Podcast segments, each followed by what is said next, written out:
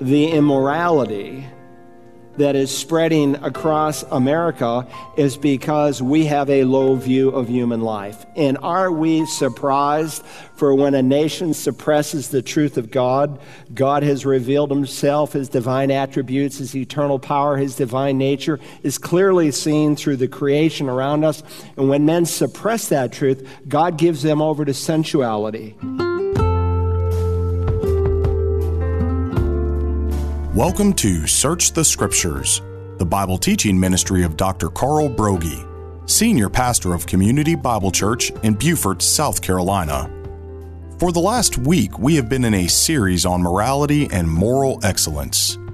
We began our series by studying the life of King David, where we looked at how to avoid moral failure. In part two of our series, we examined how to find moral forgiveness as we looked at the life of the woman caught in adultery. Today's sermon is entitled Reaping Moral Compromise. Pastor Carl reminds us that we are never to compromise the Word of God or His standards. Furthermore, whatever a man sows, he shall reap. Please join us in the book of Genesis, chapter 38, verse 1, as we begin.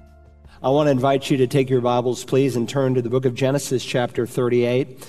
If you are with us for the first time, we just finished a verse by verse exposition of the book of James. And between books of the Bible, sometimes I do some special series that God has put on my heart. And we are doing a series on morality in a day where there seems to be little in America where more Americans, like the people in Jeremiah's day, have lost their ability to blush. And so we began this series by studying the life of King David, where we looked at avoiding moral failure as we examined his sin of adultery with Bathsheba. And then, if you were here last time, we looked at finding moral forgiveness as we looked at the life of the woman caught in the act of adultery. And you can see today's message is reaping moral compromise. Because God is not mocked. Whatever a man sows, that he shall reap. Now, sadly, in America, we have reached a crisis where the very fabric of our nation is coming, coming unraveled. And of course, the church, which is supposed to build families, sadly, many times is tearing down families. And when I say church, I recognize there's a difference between the true church and the apostate church, between the living body of Christ, those who are truly possessing the Lord Jesus as their Savior, and those who only profess Him, who have never been regenerated and born from above. There's the dead church, there's the live church.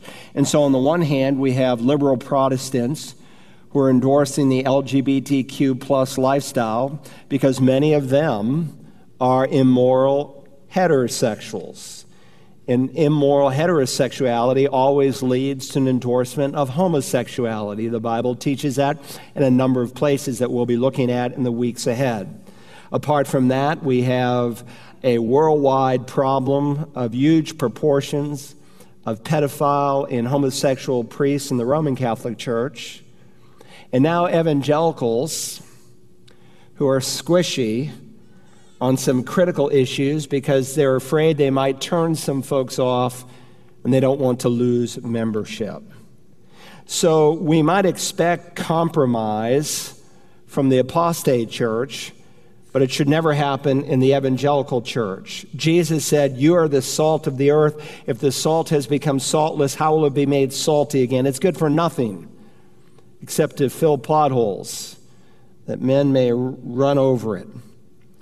And so the history of the church, the history of humanity, has demonstrated that when people have a low view of sex, they have a low view of humanity. And the infanticide, the abortion, the euthanasia, the immorality, that is spreading across America is because we have a low view of human life. And are we surprised for when a nation suppresses the truth of God? God has revealed himself, his divine attributes, his eternal power, his divine nature is clearly seen through the creation around us. And when men suppress that truth, God gives them over to sensuality and if they continue to suppress that truth, because heterosexual immorality always opens the door to homosexuality, God gives them over to homosexuality. And if they continue to suppress the truth, God gives them over to a depraved mind. And that is not only where our nation is, it's where our world is headed. And so when man becomes his own master and maker, he becomes his own God. He decides what's true, what's right, what's wrong. And really, the problem is goes back to Darwin.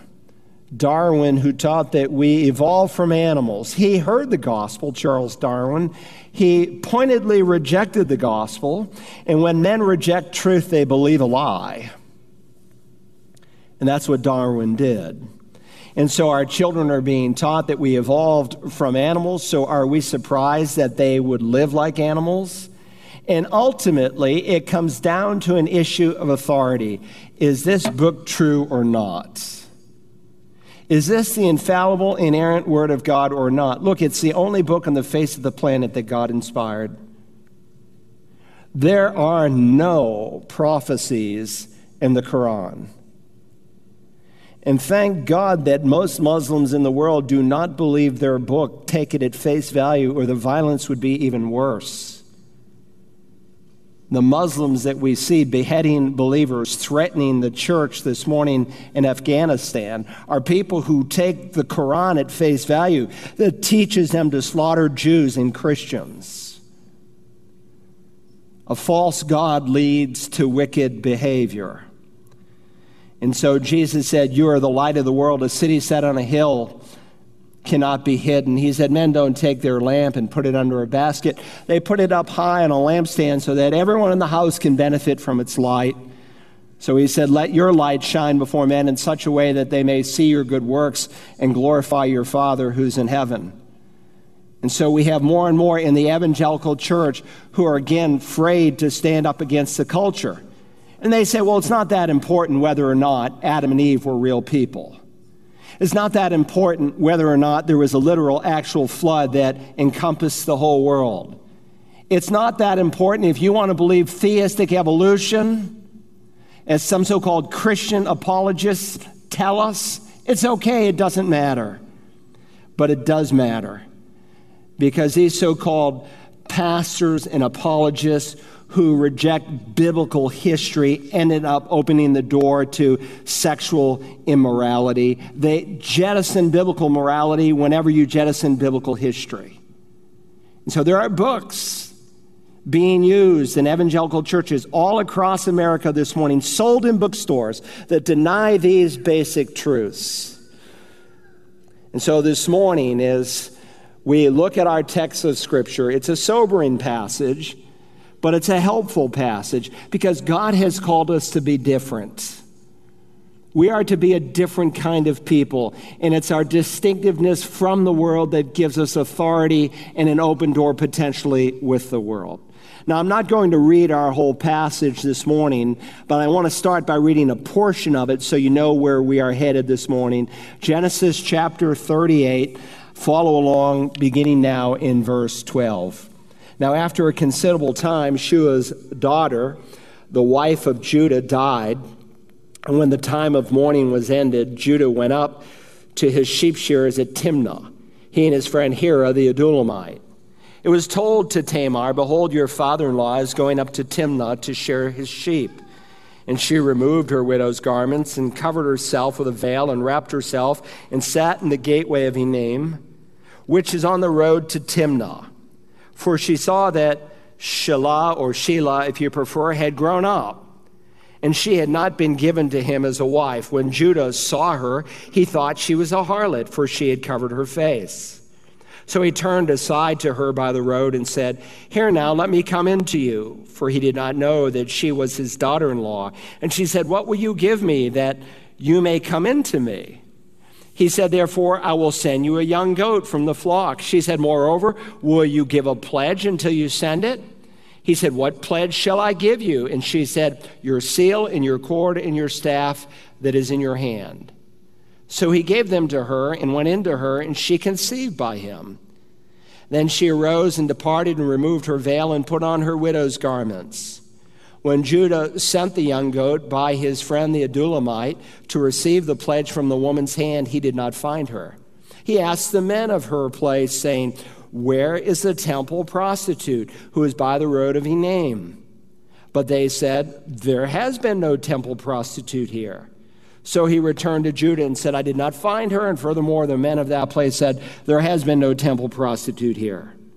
Then Judah said, Let her keep them, otherwise we will become a laughing stock. After all, I sent this young goat, but you did not find her. Now it was about three months later that Judah was informed, Your daughter in law, Tamar, has played the harlot, and behold, she is also with child by harlotry. Then Judah said, Bring her out and let her be burned. It was while she was being brought out that she sent to her father in law, saying, I am with child by the man to whom these things belong.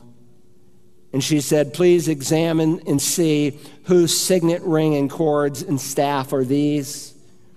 Judah recognized him and said, She is more righteous than I, inasmuch I did not give her to my son Shelah, and he did not have relations with her again. Now, let me set the context. Most of you know that Genesis divides into two parts Genesis 1 through 11, where it deals with the creation, the fall, the flood, and the table of nations. And then chapters 12 through 50 that highlight four key people Abraham, Isaac, Jacob, and Joseph. When you come to chapters 37 through 50, it's a biography on the life of Joseph. It comprises 25% of the book of Genesis. And yet there's this brief interlude in Joseph's biography here in the 38th chapter.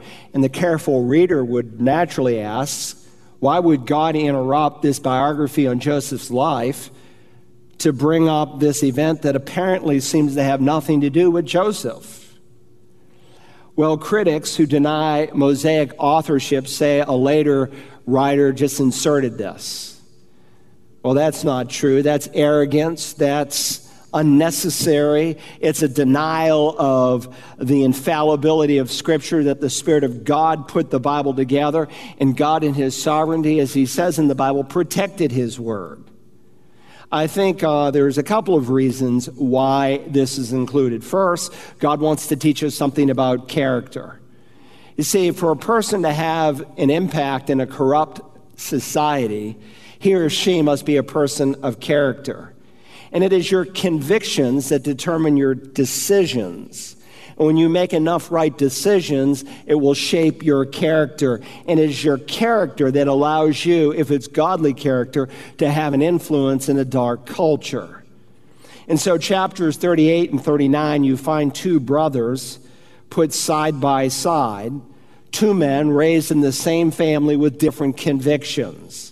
In chapter 38, we find Judah with his grim and sordid life. And in chapter 39, we find Joseph with a godly life, and they both end up bearing very different kind of fruit. So at first glance, while this seems like it's an, an interruption in the life of Joseph, it's not at all.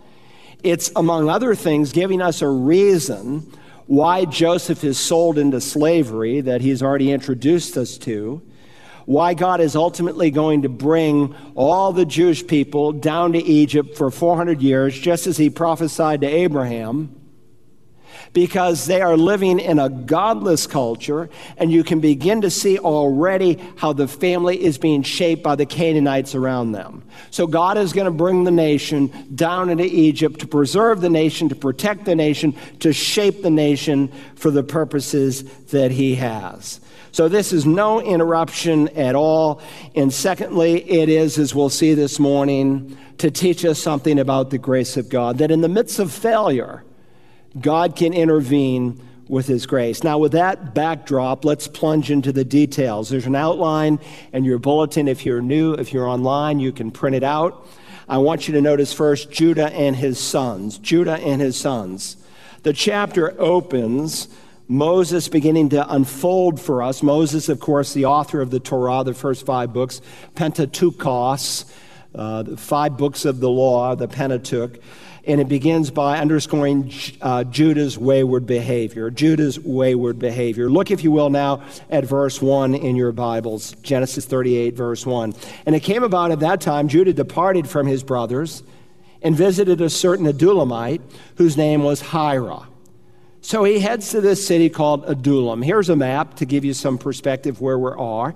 You'll see the Dead Sea on the right side, and just north of and west of the Dead Sea is a little town called Bethlehem. The Messiah was prophesied to be born in Bethlehem, the house of bread, and that's where Jesus was born. And if you could see it on the map and you could go six miles further north, you would see the city of Jerusalem. Well, southwest of Jerusalem and west of Bethlehem is this little place called Adullam. Now he goes there and he meets this Adullamite by the name of Hira. And Hira will turn up three times in this chapter, and he'll become a critical influence in the life of Judah towards a wicked, evil kind of lifestyle. The Bible says in 1 Corinthians 15, do not be deceived. Bad company corrupts good morals. Don't think that somehow godless people whether it's in behavior or doctrine, the latter in the context of 1 Corinthians 15, will not influence you. Bad company always corrupts good morals. And so Hira, who starts out as an acquaintance, becomes an associate, and in the end, he becomes an accomplice in Judah's sin. And let me just say parenthetically, that is usually the way it is when a person's life is not right with the Lord.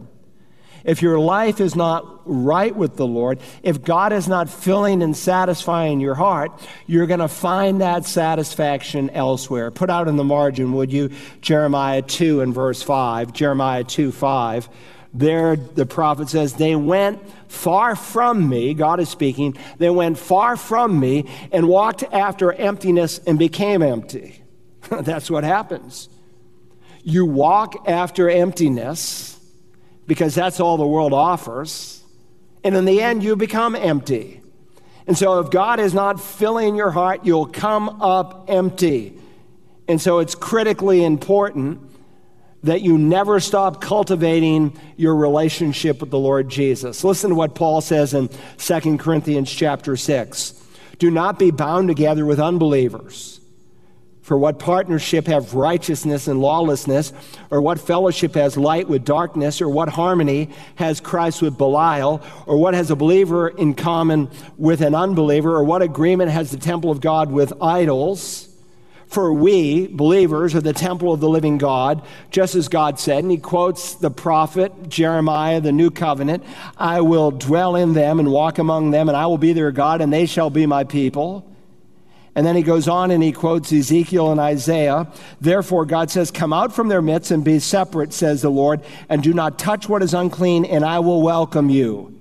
And I will be a father to you, and you shall be sons and daughters to me, says the Lord Almighty.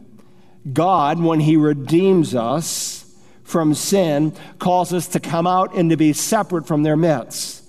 And the tendency of believers, even to this day, is one of two extremes. You either isolate yourself from lost people or you insulate yourself from lost people. And both are out of balance. Christ's enemies said, Oh, he's a friend of the tax collectors. And so, Christians, on the one hand, are not to be bound together with unbelievers. We're not to be like them because if we're bound with them, if you spend 99% of your time with pagans as your friend and 1% of your time with believers, I can tell you who's going to have the greatest influence in your life. And so, we need the balance, the perfect balance that the Lord Jesus modeled contact without contamination. So, on the one hand, the writer of the Hebrews says he was innocent, undefiled, separated from sinners. On the other hand, Luke will call him a friend of sinners. So, Judah went to the wrong end of the spectrum. He was bound together with an unbeliever by the name of Hiram. So, that's Judah's wayward behavior. Secondly, I want you to think for a moment about Judah's worldly bride, his worldly bride. So, while kindling this relationship with this lost man, he steps out further from the will of God by marrying a lost woman. Look, if you will, now at verse 2. Judah saw there a daughter of a certain Canaanite whose name was Shua, the dad's name was Shua, and he took her, meaning he married her, as some translations render it, and went into her. Now, Judah, in many ways, is an Old Testament illustration of the prodigal son. He leaves his home, he leaves the covenant people. He goes to, quote unquote, a distant country. He goes into the heart of Canaanite paganism and uh, in this city called Adullam. And if you know the rest of uh, Genesis, it's a sad record of what happens to this man. But God, in His mercy, before He is done, is going to fix things. But He goes and He meets this Canaanite woman. To be a Canaanite was to be an idolater. It was to be involved in the worst, most heinous sins you can consider. It was, in essence, a raw pagan, a pagan of pagans. And she is called the daughter of a man by the name of Shua. Shua is a Hebrew word that means riches. And so Hebrew people usually just don't indiscriminately pull a name. They pull it with a purpose, especially in Old Testament times. And so obviously Shua is from a rich family. And so his daddy named him Riches. And so he sees his family, they're wealthy, they're well off. He sees this woman. He took her, that he married her, and he went into her. So the emphasis clearly is not on the spiritual, but on the physical, because that's what's driving her. driving her. He saw her, She's from a rich family. He marries her. Some translations say he sleeps with her. That's the nuance of he went into her.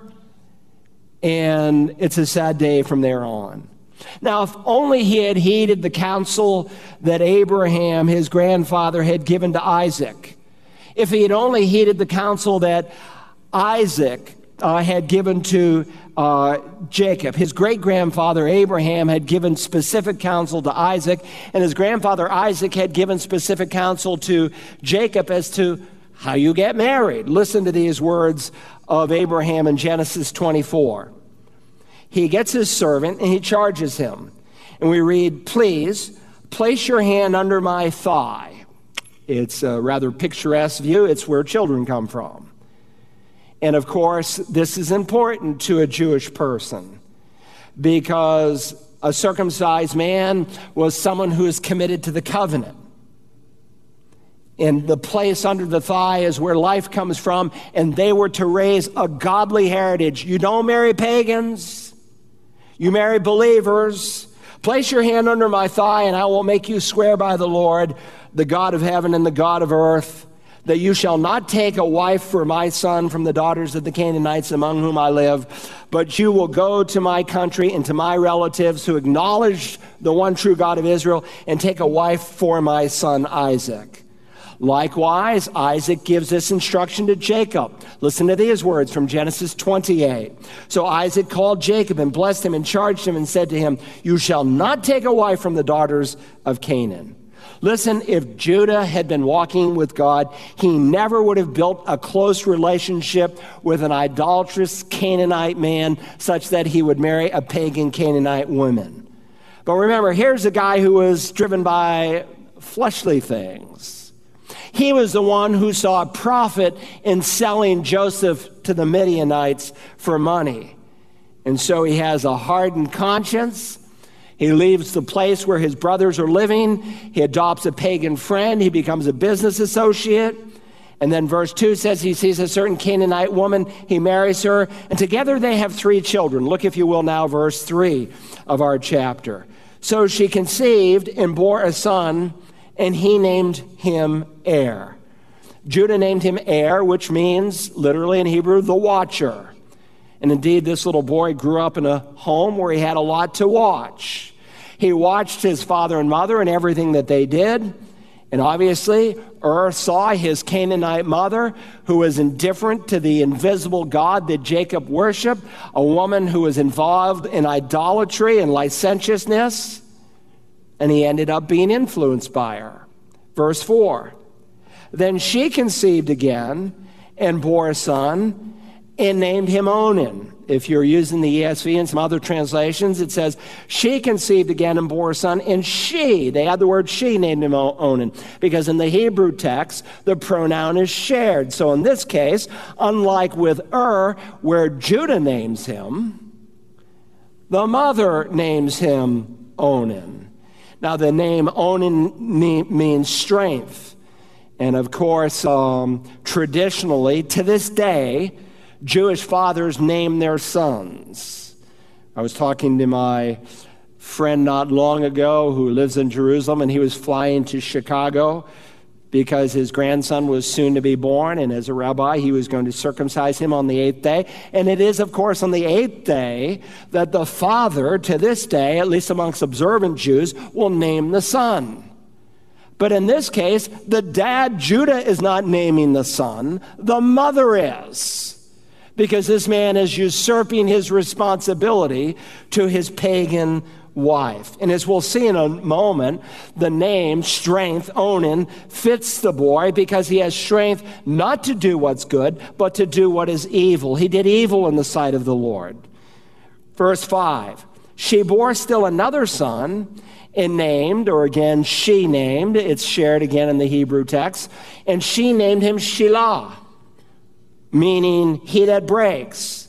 And it was at Chezib that she bore him. So Judah's unnamed Canaanite wife, all we know is that she's the daughter of this Canaanite man. Um, she names him Shelah. And again, it's an indication that he is furthering, surrendering his headship and leadership in the family. Now, listen, then, wherever you are in the world, you are called to lead your family. You're a dad, the family shepherd. That doesn't make you better than your wife. You desperately need your wife. She's your helpmate.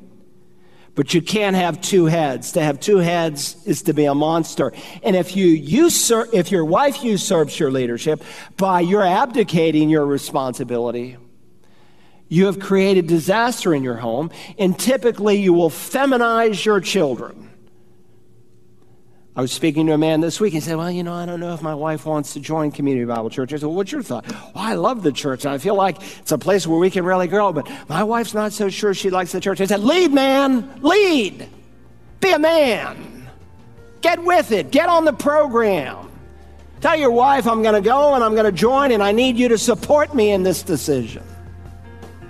But he is abdicating his leadership. To listen again to today's sermon, use the Search the Scriptures app for smartphones and tablets, or visit us online at searchthescriptures.org. Remember that you can order a CD or DVD copy by calling Search the Scriptures at 877 787 7478 and requesting program Reaping Moral Compromise. Tomorrow, Pastor Carl's wife Audrey is in this time slot with her program for women, Mothering from the Heart. You can hear more of Audrey's messages on the Search of Scriptures app found on the iTunes and Google Play Store. Also, check out Audrey's podcast, Rare But Real, on Apple, Google, and Spotify podcast platforms. You can also listen to her podcast at searchthescriptures.org. We hope that you will join us next week, Monday, as we continue to search the Scriptures.